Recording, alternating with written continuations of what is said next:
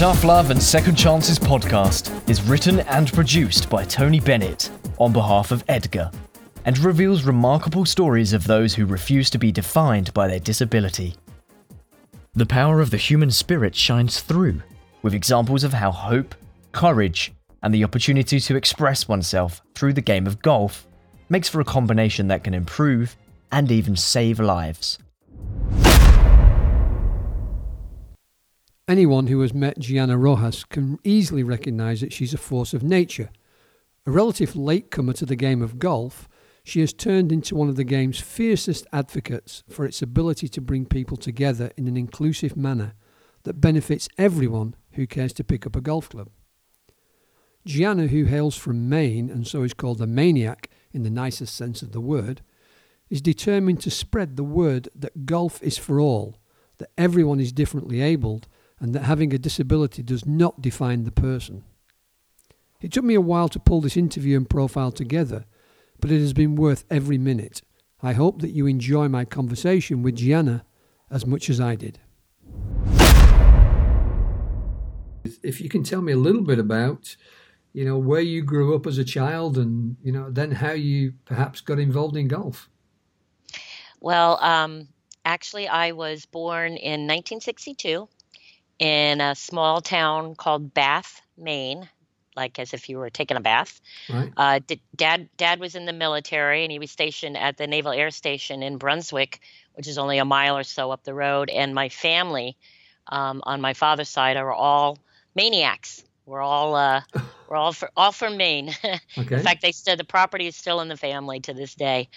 But um, being my father was in the Navy, we um, we kind of moved around a lot just like every other military family does. Um, every couple of years, we were off onto a new mission, and um, you know, I could say it was it was quite daunting growing up in the '60s and '70s. Um, we were a culture that, out of utmost respect and and and uh, good intentions, um, the culture, the parents, our grandparents taught us: don't look, don't stare, don't ask questions um, which made people like myself uh, quite invisible right. and misunderstood. right. Yeah. So so it was a little it was a little tough. Um, I think they have a term for it now. It's called bullying. But uh, yeah. you know, I've been called names, left out, pushed down, got locked in a locker once for three and a half hours in middle school. Okay. Um, so so it was it was it was very challenging um, not only to be the new kid, but also the new kid that was a visible difference. Um, and it, it, was tough. So you were born with a disability? Yes, sir. Um, I was born without fingers on my left hand, um, thus my one-handed lady uh, personal brand. Yeah. Um, it was um, it was a time in the 50s and 60s where they were giving mothers uh, uh, a medication called thalidomide right. for uh, morning sickness. Yeah. And the pill did an amazing job for handling that first trimester and all of the, the upset that happens um, in a woman's system and that nausea. So the pill did its job. Unfortunately, it did um, have some effects on many of the fetuses. Um, during that first trimester is when your limbs are being formed. And there was, in that era, there was a, a, huge spike in pa- babies being born with, with limb deficiencies. Um, and that's kind of where we're attributing where um, one of the factors that, that caused me for being born, born with no fingers. So, at what stage did you realize that you were a little bit different? Um, I can't remember or recall the very first time. Um, it might have been um, when I was interacting, old enough to interact with others outside the home. Um, school uh, was tough, um, and and I guess that was kind of where I first realized that you know what um, this is a difference that people don't understand. Um, and and like I said, it it was quite daunting. yeah, it can be pretty brutal to go outside of the home for the first time and and and have uh, peers point right. and, and stare and and certainly that's one of the things that, that's come across. And we've done several interviews now um, with players that have had uh, some kind of uh, issue with thalidomide, and mm-hmm. It, it, seems to be very common that there's a there's an element of bullying, that's for sure. Um, but also there's a, I, mean, I think for, for any adolescent, even when they're 12, 13, 14, 15 years of age, even if the hair's slightly the wrong colour or their eyes are slightly the wrong colour or there's a little bit too much weight or not enough weight, that's bad enough. Um, right. But it seems to be that this has been a, a pretty common theme. Yes. Well, um, I think, again, it was not any ill just or, or out of disrespect. Um, I think it was just that the culture and the generation, our parents and our grandparents, um, were trying to be respectful in their good intentions to say, you know what, child uh, of mine, don't don't be staring and don't be asking questions and and don't make any, you know, just don't don't don't try to right. engage. Yeah. And and and that I think had the reverse effect of what the intentions were was really made us misunderstood um, and and and you know what? We walk by, you get somebody who's in a wheelchair or something. Don't look at them. Don't stare at them. And and that that is one of the human needs is is that we all need to connect. Correct. And and and to not be able to connect with people because of a difference. Um, it it it's a life last it's a lifelong lasting effect that um, helps and hinders us building our character. Right, and you you were also from a military family, so you will have moved around a fair amount as well. So you make friends at one school, and then a few few weeks later, or months later, or years later, you're going to go and do it all, all again. There was a time that I can remember where we probably moved every couple of years, um, and it's tough enough to be the new kid. You you automatically have to earn your pecking order. People have to get to the kids have to get to know you where you're where you stand in right. the pecking order in the school you know, are you the outgoing, bubbly, everybody loves them kid, or are you that that dark, uh, recluse? Uh, but that that doesn't come just from um, a disability. It's it, it's more it, it's an everyday thing. Right. You know, just as you move as an adult, you still have to rebuild your network of of peers, and and that is a, a constant process um, especially for a military family. Um, one thing that I do now, looking back, I am very glad for that opportunity and that that those experiences, is that now I can build rapport with anybody, anytime, anywhere, everywhere, right? Yeah. in a, in a matter of seconds. Um, just because that is a skill that I, I had to learn. It was a survival skill for me. So, your family, do you have brothers and sisters? I do. I am the oldest of three. Um, I have a Irish twin, we like to say. Right. Um, my, my, sister and I are 11 months apart, so the month of August to September, from August 17th to September 21st, um, we're actually the same age. Okay. So, and then my younger brother, who is about three years behind uh, my sister and myself. They play golf? No. Neither. Nope. Neither. Um, we were not a sports family whatsoever that I can recall. Um, it was uh, it just my brother liked to tinker with mechanical stuff. He used to take all our bikes.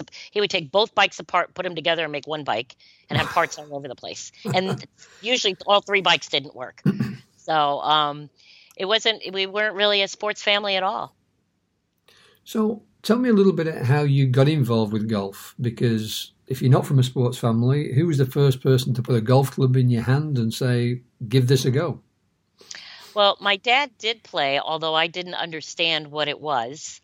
Um, when he would come home on leave, um, you know, he he would play, not um, an avid golfer, I would say, a leisure golfer, um, and uh, I I didn't realize what it was at that time. Um, fast forward uh, 33 years ago, I met a gentleman um, whom is now my beautiful husband, and uh, at the time he was playing a lot of softball. So um, at one point, I think he was on four different leagues. Uh, I used to hang out at the softball games and and Um, he played softball, he played football, he played golf. Um, so he was the sports guy, and uh, and and he's kind of the one that got me started um, with with trying to find out how to play golf. So tell me how that looks. So you, you, you go out to the driving range the first day, or, or golf course, or how did it how yeah. did it look? Well, um, what made me really want to learn to play golf, um, there was no, um, like I said, there was no history with it whatsoever. It's not something I understood. Um, he was playing golf um, with his friends and his friends' wives and they were playing. They'd go out Saturday morning, eight o'clock every morning, meet at the club, and they'd go out and play.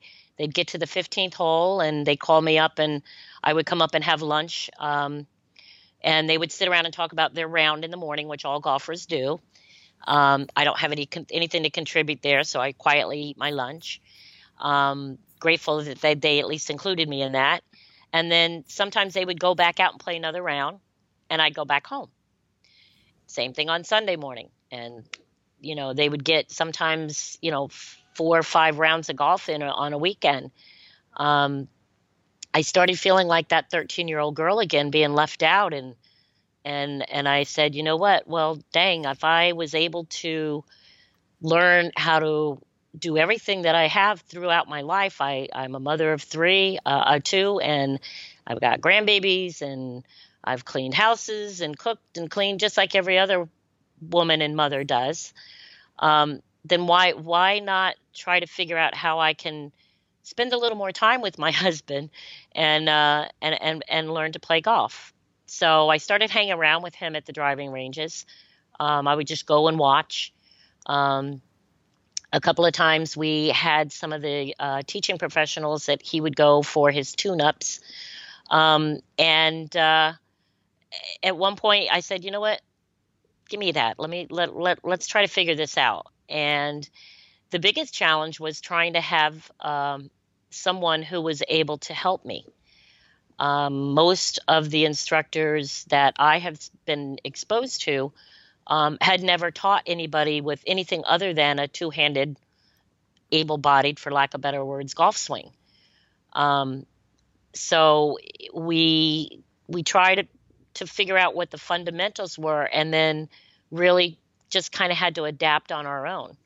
Um, I think part of the biggest challenge was the mindset of the teaching professionals that they needed to figure out how to help me get two points of contact on the club. Right. Whether it be um, if because one arm is my left arm is um, developed shorter than my right arm, um, which is a little different than someone who may be an amputation or, or have lost some digits. Um, their arm is proportionately to their other arm. Mm-hmm. So for me to try to put both my my hand with uh, a grip, uh, a normal grip, and then try to get my um, my hand with no fingers on the club, um, I was not square anymore. I was my my shoulders weren't square. There was right. there was no you know, lead arm, trail arm kind of process there. Um, and then we had a couple of people that said, you know, there are prosthetics out there that introduced me to the first thoughts that, hey, you know what, there's some adaptive resources out there to help people. And we tried that. And, you know, when you're born, you're born with what you have, your neurological wiring knows what you have. Um, so it would be the same as if someone were to lose their left hand and give it to me. Neither one of us would know what to do. So it just it hindered more. Right. And then we just started playing around with the idea of well then let's not even put that other hand in there. Let's let's just let's just figure out how to swing with just one arm. Um, and so it was a lot of trial and error actually a lot of error. Yeah throughout the trial and error it yeah. always is. Um, and we and we just just kept uh, pun intended chipping away at it to figure out um, how I could best get the result at least enough that um, that I could go out and once in a while go out and play with him and the friends and the friends' wives. You will have experimented with backhand and you will have yes. experimented with forehand, so to speak. Yes. So yes. what was your experience of the two, and why did you decide to go the way you are now? Well, um, I have to to also mention that um, some of those previous instructors are some very well known instructors. Um, there's a golf show that they do here in New Jersey every year. And uh, I believe the first year when we were just trying to get all this settled in, um, the first year, uh, Hank Haney was speaking at the show. Um, of course, we sat in the audience and uh, um, he was asking at the end of it, you know, if anybody had any questions uh, you know, he'd be more than happy to answer. And I started to put my hand up, and my husband quickly grabbed my hand and he goes, I don't think that's a question you want to ask in front of everybody.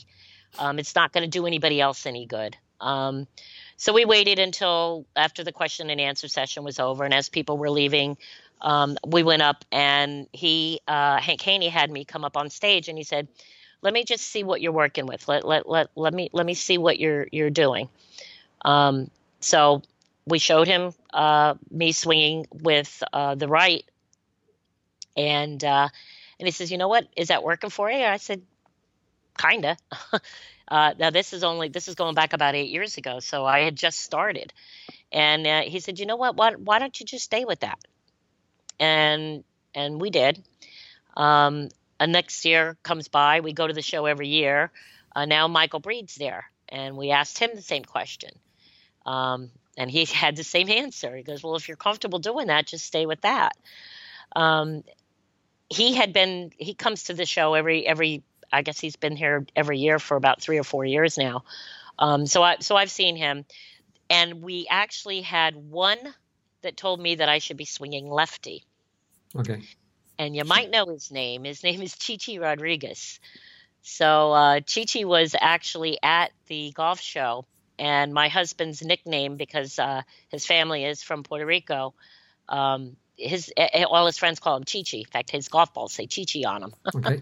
so um, we went up and talked to him, and uh, I said, "Oh, you know," I told my husband, "Get in there, get a picture of the two Chichis together." Um, so my husband's standing next to Chichi Rodriguez and going ready to take the picture, and and he goes, "So, do you want some advice?" And my husband's like, Well, yeah, whatever golf advice you'd like. He goes, Well, no, I'm not going to give you golf advice. And he t- patted him on the belly and said, No more bread and rice. he's a little bit, a little bit heavier than he is now, and and he took the diet advice from him. I said it's kind of funny because he's getting diet advice, and then when I go up to Chichi, he's telling me that I should be throwing the ball away from me, that I should be going with my backhand, I should be backhanded right. hitting lefty. He says you will have a lot more distance that way because that helps you get your turn to get your shoulder under your chin. Okay. So that was that was the that was those uh, different uh, mindsets. Now every time I see Chichi, I see him at the at the PGA show every year, and every year he's asking me, "Are you throwing the ball away?" No, I'm not Chichi. I'm still swinging right-handed. Yeah. Um, so it's it's um, you know it it it's a, it was a work in progress. Um, and now I am able to um, not only leisurely play, but I am also now competing um, as an adaptive athlete and representing um, females uh, to let more women that have challenges know they also can get out there. And best way to do that is by example. Absolutely, and I think it's interesting because we obviously speak to lots of players, and you know we we have quite good connections with many players around the world, and oftentimes we hear that when playing one-handed that if you play forehand you tend to hit a little bit further. If you play backhand you tend to hit a little bit straighter. And this That's is the thing. this That's seems to be the kind of this seems to be the general the general consensus. But having said that it is down to every individual and, and there's many examples and and you're certainly one of them who you know you play right you play right-handed forehand and uh, that's that's absolutely fine. There's there's no no kind of issue with it, and I'm sure that the next person that we speak to may well play right-handed backhand. So no mm-hmm. rights and yep. no wrongs, just everybody's different, and, and everybody is different. It. So, it depends on also what you are looking for out of your game, what your expectations are, and it's one of the things when I run my adaptive clinics when we first start talking to some a new golfer or someone who's never played before, what it, what is it that your expectations are? Is, are your expectations just um, and initially with the goal, those that haven't played before that didn't know they could, um, we're using it as a therapeutic activity. So there's the therapeutic activity side of it. Then there's the leisure game side of it, which is fine as well. It's a different mindset though when you start talking about competitive, and and and really fine tuning and getting into the competition expectations part of golf. So there's kind of three different mindsets and three different ways of approaching someone when you're teaching them. I think you're very, I think you're very right, and we certainly, as far as um, over here in Europe, we tend to think about participation, we tend to think about competition, and we tend to think about fandom, and we understand that it, it's absolutely fine if somebody can only take a club in their hand, roll the ball along the ground, and even if they can't take a club in their hand, if they just can have it strapped to their hand or their arm, mm-hmm. sat in a chair and just swing their arm backwards and forwards and roll the ball along the ground, that's fine. That's participation as far as we're concerned, and yes. they get a lot of good things out of that. Just the very fact that they're they're participating in a sport, and um, and that's fine. That, that's that's a, a, definition of golf. You take a stick to hit an object to a target, and if you do that, that's fine. That's it's all good. If so, you get a chance, you got to watch the Robin Williams explanation of golf. oh yes, yes, I've I've seen it, and it's it's extremely funny. Tell me, so you, you started about eight years ago, you said, I think? Yes, yes, sir. And so now you are very much involved in um, what I'll call adaptive golf. We tend to call it golf for the disabled or all abilities golf. Um, I think we're talking the same language, it's just slightly yes. different terminology. Mm-hmm. So, what was it that that's it's, it's, beyond the game now, isn't it? It's oh, not oh, just about the game; it's about something else. So, can you explain a little bit that to me? Yes, I actually like to say that golf is just the conduit to help unlocking people that have doubted their potential and doubted the, the question of can I do something? If you have the mindset that you're you possibly can't do something, doubt always creeps in and limits you because you then you never try because you ask yourself, can I? Well, I can't. I only have one hand. Or I can't because I have one leg. Or I can't because I can't get out of this wheelchair. They can't themselves all to, to not do anything. Mm-hmm.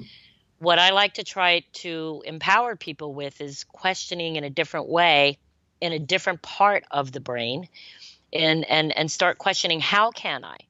Because when you say how can I, you've already decided you're going to do it we just have to figure the how part out. So that is to me golf that un, that just unlocks so much other areas of people's lives.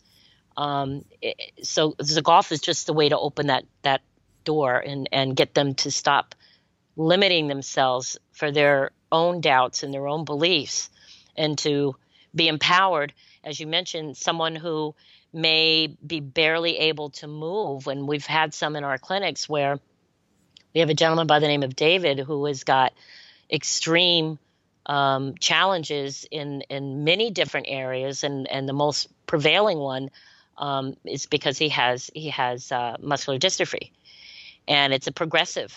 Um, he went from a young boy who was playing sports to a young man who is now in a wheelchair on a trach tube, um, he can barely move anything in his body without the assistance of his caretakers and his parents, um, even to adjust his head to look. Um, he is an amazing story that that a success story that we've been able to help unlock. He is golf's greatest fanatic. He's fanatic to the bones. He follows everybody on the PGA Tour knows him. The players know him. The staff knows him. The volunteers know him. Um, he's at as many of the games as they can get him to. Um, anytime there's a tour anywhere in, in our area, he's definitely a staple there. You you'll see him at, at every day. Um, he has his own parking spots designated by the sponsors, but he'd never touched a golf club before. And when I reached out to his father and said, you know, why don't you bring David down? We're doing a PGA store tour superstores. We do a uh, an adaptive cl- clinic once a month. And he says, Oh, I don't think you understand. He can't. And I said, Well, why can't he? He said, He can't move. You, you I don't think you understand. Um, I said, Well, you know what? bring him down.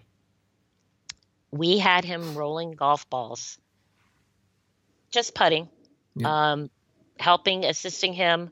Um, he wasn't able to grip onto the club and extend his arm out far enough around the the wheelchair. Now he not only has the wheelchair, he also has a wagon that they drag behind with all of his breathing and and, and all- all the equipment that he has.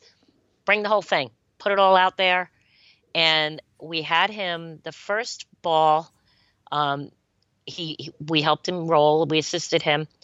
His father came over and readjusted his, his head and readjusted his back so he would sit up a little straighter. By the third ball, he was picking his head up off of his seated area. He was just picking his head up enough just to be able, because we kept saying, look at the hole, look where you want it to go, look at the hole. And he just started to lift his neck up without the assistance of his father. He got a hole, he holed it, putting from probably about 10 feet.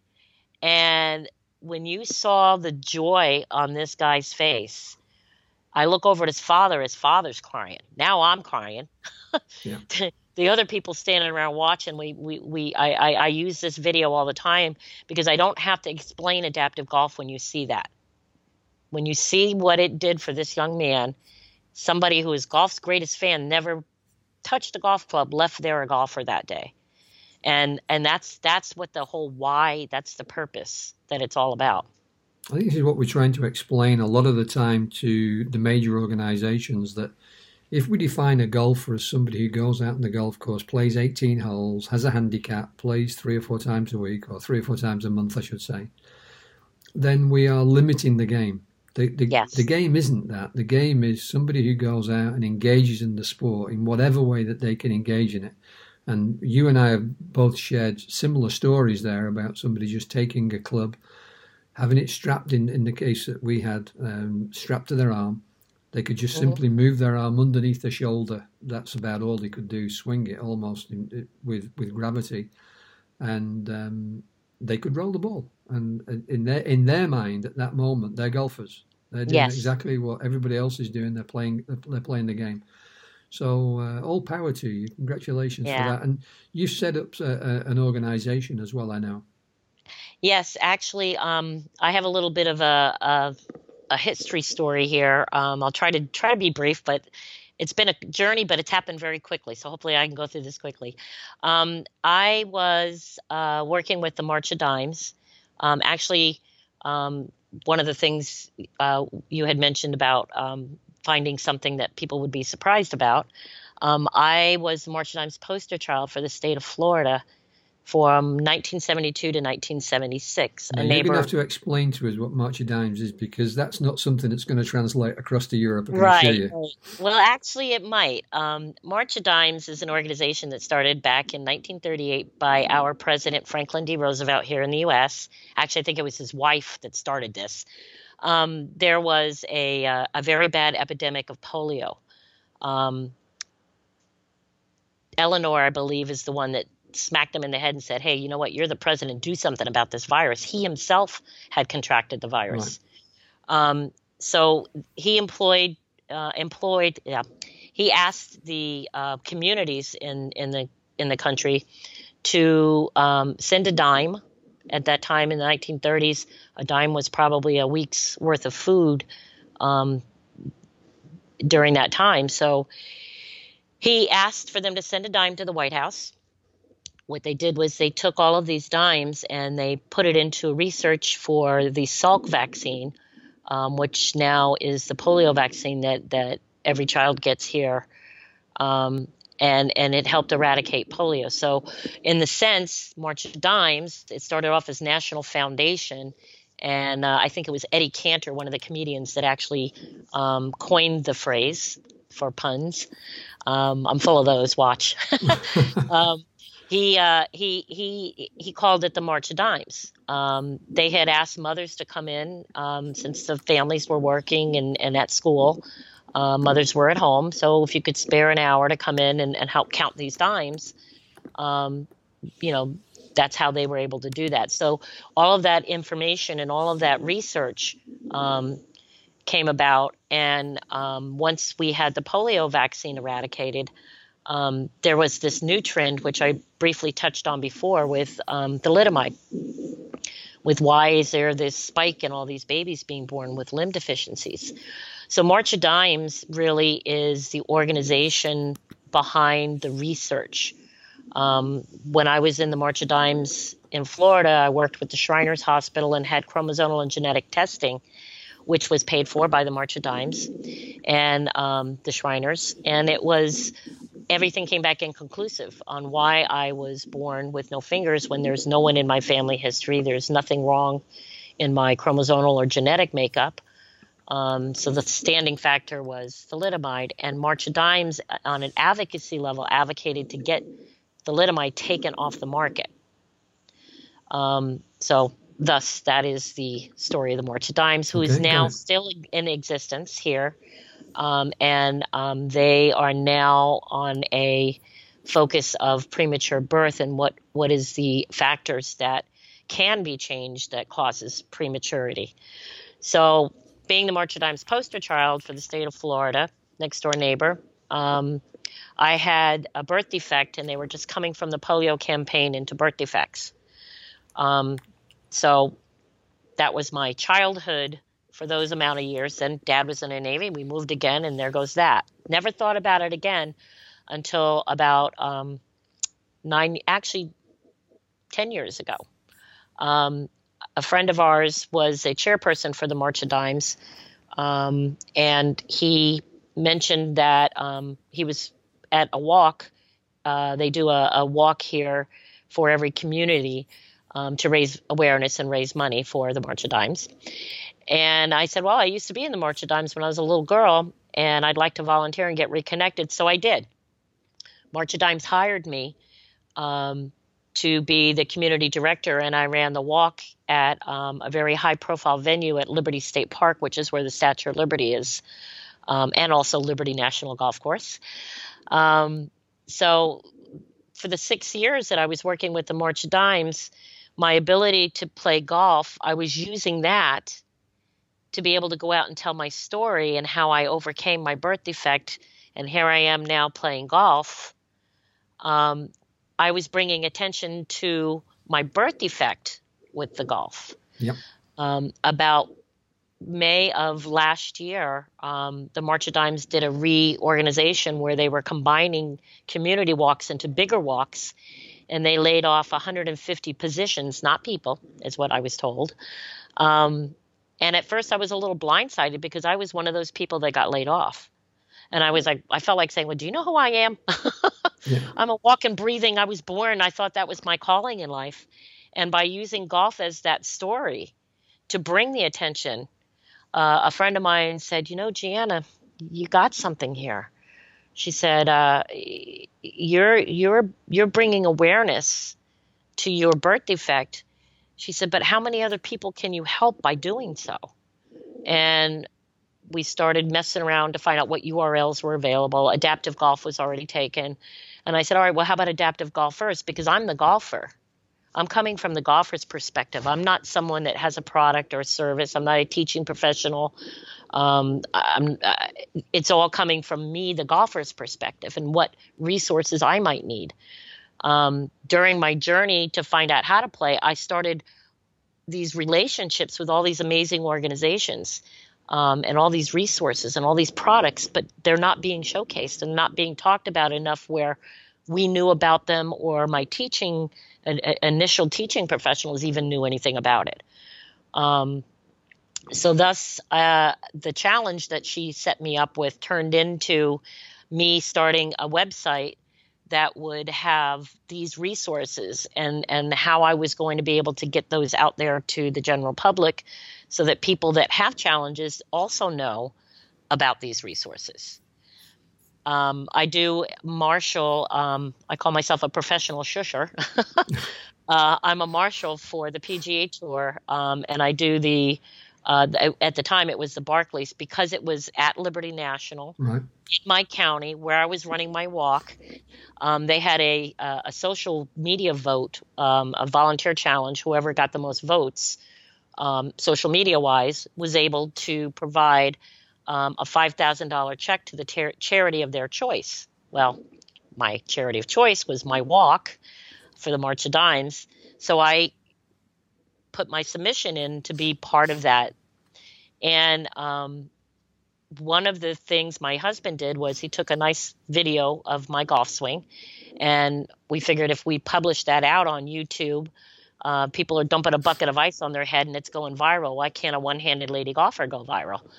So we stuck it out there, and lo and behold, not only did it go viral, it, it not in numbers, but in the reach. Um, I was getting uh, responses and kudos from people from all over the world. And it was just kind of an aha moment, I guess you could say that, you know what, this is something that a message that people do need to hear. Um, and because of my um, lack of shyness, I guess is the best word for it, um, I have no problem um, with the media, with celebrities, with athletes, with everyday people, even babies and carriages at the at the grocery store. I mean, I just talk to anybody, anytime, every anywhere, the same way. And I just wanted people to hear that there is this opportunity for people that have challenges to be able to find all of the resources that they need and to be able to really get out and and we're we're not meant to be isolated. We're not supposed to be home depressed and and and left out of everything. Um, we're so, we're social creatures. We need to be out and be around others, and this was an independent activity. Um, it's between you, the ball, and the hole. Necessarily, you don't. You're not going to get injured. There's no linebacker that's going to tackle you if you have a bad shot. And the ball and the hole don't care if you roll it with your nose or even if you get there.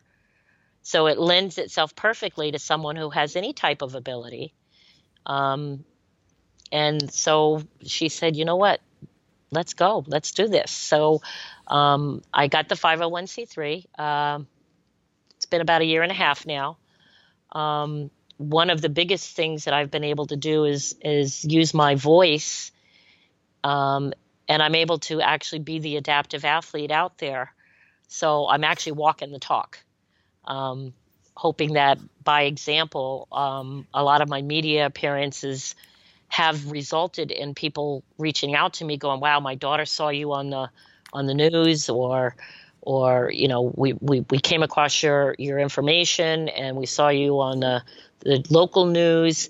My husband had a stroke and he, he's depressed. I'm losing him because he's just not with me anymore mind wise um, and and he used to be a golfer and you know i heard that you guys got a clinic can he come and it's just been it's it's it's evolving into something much much much greater than I even had any any idea that it was going to. Um, so now I'm using the voice to really get out there and say, hey, you know what? Anybody that wants to, no matter what your ability is, um, you you can you you you can get out there. You can get out there. We've got to train trainers that we're teaching teaching professionals to teach adaptive golf um, where I'm also speaking to the industry about ways that they can make their golf courses more accessible, um, different resources that they can have available, so that even in the private clubs that you can retain your members. You know, your members are aging, they're having illnesses and injuries and arthritis. These are tools that that need to be showcased. Um, so you can continue to have golfers coming to your courses. Um, it's just in all around, it's the whole package. Well, more power to you. You're obviously doing some very good work, and I've seen quite a lot of the stuff that you've been doing. And obviously, I made sure that I went through that uh, before we started to speak. So, you know, congratulations on what you're doing, and congratulations on using your voice and using it so well. Uh, tell me, is there anything about you that might surprise us? Um, going back to me being in the March of Dimes in the 70s for the state of Florida, um, I met a man that was uh, part of a national photo shoot.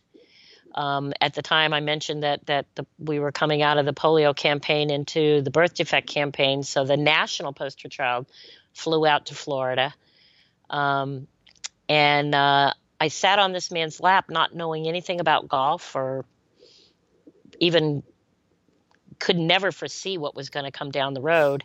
This man's name was Arnold Palmer. Really? Arnold Palmer was a huge supporter of the March of Dimes throughout his career, throughout his life. Um, I believe his father uh, may have had a touch with the virus. Um, he has actually got a little corner in the USGA Museum here in New Jersey um, with his, some of his um, some of his awards and accolades for his participation in the March of Dimes. So here I am sitting on this man's lap. I have no idea who he is or even what golf is. And I have to turn around and, and look and, and I've got it in my, my little scrapbook. I've got the picture of him with the with the national poster child and then all the pictures of us at the at the uh, at the dinner after. Um, I was like, wow, maybe that's where destiny happened right there, way back in the 1970s when I sat on his lap to bring very, me around this. I was very lucky to meet Mr. Palmer on a couple of occasions, and the one thing that struck me the very first time that I met him was that he had a kind face, yeah, and he had massive hands. Yes, he did. Enormous hands. I've never seen hands as big. They they were just huge, and that I remember that very first time that I met him. I was trying to get his autograph actually the very first time I met him, and um, I put a I, I gave him the pen, and this pen just disappeared in his hand. I thought, well, how's he writing? Because I don't even see the pen. but uh, no, he was a he was a, a, a very very impressive man and uh, really kind man. I met him much later as well, and uh, he was uh, just just the same. Yeah. Tell me, are there any patterns in your life now that you attribute to your upbringing? Yeah, I think we touched a little bit about that. Um, the continuing, um, the continual build of rapport and how to try to, I'm always trying to make other people comfortable around me. Um, I don't want to make them uncomfortable. Um, I have this little thing I do with children who are staring. And you know you got you got the kids that'll have that question look. Some of them will come right up and i love it when they come up and ask. Yeah. Um, i just I, I i eat that right up. And i see sometimes they're afraid they're afraid of me.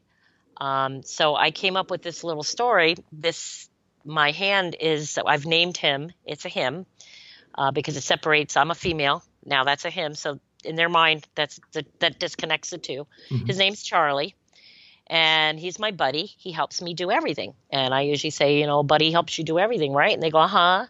I said, well, he helps me tie my shoes. He helps me get dressed. He helps me do everything. I said, and, uh, but he's a little shy. He's afraid you won't like him. And usually when you tell a child they won't something, they go, yes, I will. Then you get into the no, you won't. Then you get into the yes, I will. so I play this little puppet game where I hide him. Beneath, I put my cup, my, my, uh, for lack of better words, regular hand over yeah. Charlie, and I peek just a little tiny bit out, and I go, "Oh, he's afraid that you won't like him." And you have to say, "Come out, Charlie." So they'll go, "Come out, Charlie," and I'll do it a little half, and I say, "Oh, oh no, nope, he's still very shy. He's still afraid." And I can usually watch their body to see when they relax a little bit enough. So then I bring them out, and then I just tell them the, the truth. I say that when my I was a baby and I was in my mommy's belly, my hand didn't grow all the way um, because my mommy got sick. And they can usually, at that point, they just forget all about it. And then we just go on about our relationship or, right. or our talk or whatever, because then they're no longer afraid of me because I don't want them to be afraid of me. I can I can have them under, misunderstand and not know because of not being exposed because of my hand, but to be completely afraid of the whole person. And I think this goes to the bigger message is that it this this does not define me. Right. Um, not having fingers on my left hand does not make me any less intelligent. Does not make me any less any different in my character than if I were to have two hands. Or anybody who has a challenge with with any type of um, I don't like to say disability. I don't like anything dis. I call it differently abled because we're able. We're just going to do it a little differently, maybe a little slower, but um, but we're able to do whatever we put our hearts and our minds to. So for me, the bigger message is that this does not define me. Um, it's just one of those limitations that I just have to find another way to do things that I to me I'm I'm learning as I go. You know, I was born this way, so I you learn how to tie your shoes, you learn right from the beginning. I just learned a different way. Right. Um, and and that carries out throughout my whole life. And hopefully, that's one of the messages that um, I can help people that don't have the challenges, and to try to help some of that un. Sometimes it's unconscious bias. Sometimes it's conscious bias. Um, but just bringing to the fact that um, we are all individuals. We all have unique challenges. Some you see, some you do not see. Um, it it it's a it's not a defining of the whole. It's just a part of. Absolutely, hundred percent. If you could magically be with someone who has a similar challenge to yourself, um, and you can pick the time on this, so this can be when they first realise. This can be at the point where they're maybe experiencing a little bit of a tough time with their bullies that are out there, or maybe they're having some difficulty doing something. Um, what would you want to? What what advice would you want to offer them? Don't question can I? Question how. How can I? Um, I have spoke on this topic not uh, particularly about golf, but just about life in general, and never really allowing your doubts to control and and keep you from trying to do things. Um, it's uh, it, it, it's it's kind of hard to explain. It's it's one of those. It's it's it's empowerment. You know, be be empowered to try, even if you think you can't. I mean, just give it a try. Um, you might have to do it differently. Trial and error. Don't don't ever take no for an answer. Um, just just try it and see if there's ways that you can work out and, and and don't be afraid to ask if somebody else can help you figure out how um, a lot of times i find that i am a little too independent for my own good um, if anybody were to ever ask me hey can i give you a hand with that 95% of the time i will not accept the help. Um, i know it it it is some most of the time it's done in good intentions. They want it makes people feel good to try to help you. Uh, my usual comment is if they ask me hey can i give you a hand with that? I'll say um, i'll take your left one but i don't need any help.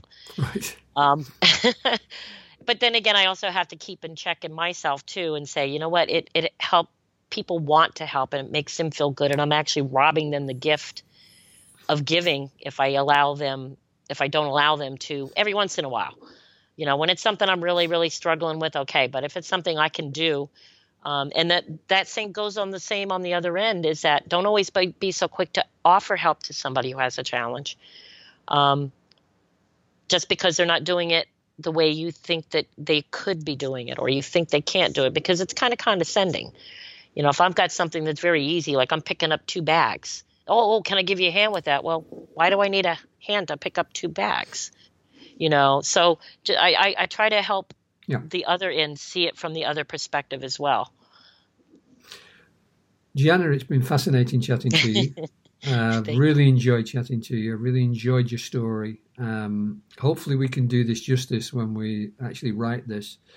Um, if somebody wanted to reach you i know i've got the details here but yes we want you obviously to to say those details but if somebody wanted to reach you how could they find you um, I do have my website. Um, it's uh, adaptivegolfers.org. Um, on there, you'll find uh, many different resources. Um, you'll find links to different organizations, um, different products. Um, also, I have a, a contact information uh, where people can leave me a message, uh, maybe ask a question or a how to. Um, I'm always willing to to participate in helping anybody discover their potential. Um, you can also just Google one-handed lady golfer, and uh, some people are afraid to even say that. Um, but that's my personal brand, and I I go by that. Um, if you say one-handed lady golfer, people will know that before they even know my name. well, Gianna, thanks very much for your time. I really appreciate yes, it. Sir. Your fire is just about to go out there, I think, behind you. Um, I know that you've probably got somebody there who's who's ready and for this uh, Christmas uh, decorations that we can see behind you. Uh, so Yeah. thanks for your time. I really appreciate it. And Yes, uh, sir. it's been a it's been a fascinating conversation. Thank you very much. Um, it is really an honor to actually physically talk to you. I know we've heard about each other for for a, num- a couple of years here, um, and and I'm just thrilled to death um, to be able to help contribute to the the whole picture of this. Um, I'm, I'm I'm usually easy to talk to because I'm not selling anything, not asking anybody for anything. I'm just trying to spread the awareness and uh, and really try to help more individuals from both sides, the industry and the individual, um, to understand how we can all get out there and play golf all together. Um, it's all inclusive, and um, you know anything I can do and and contribute to, I'd be more than happy to. Well, good luck to you, Gianna, Yes, you too, sir, and happy holidays to you. and to you. Take care.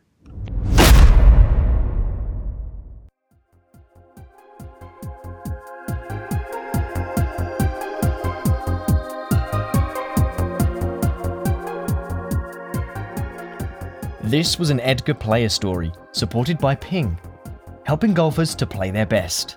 For more information about EDGA, please visit edgagolf.com. Stay tuned for the next Tough Love and Second Chances podcast. Ping. Play your best.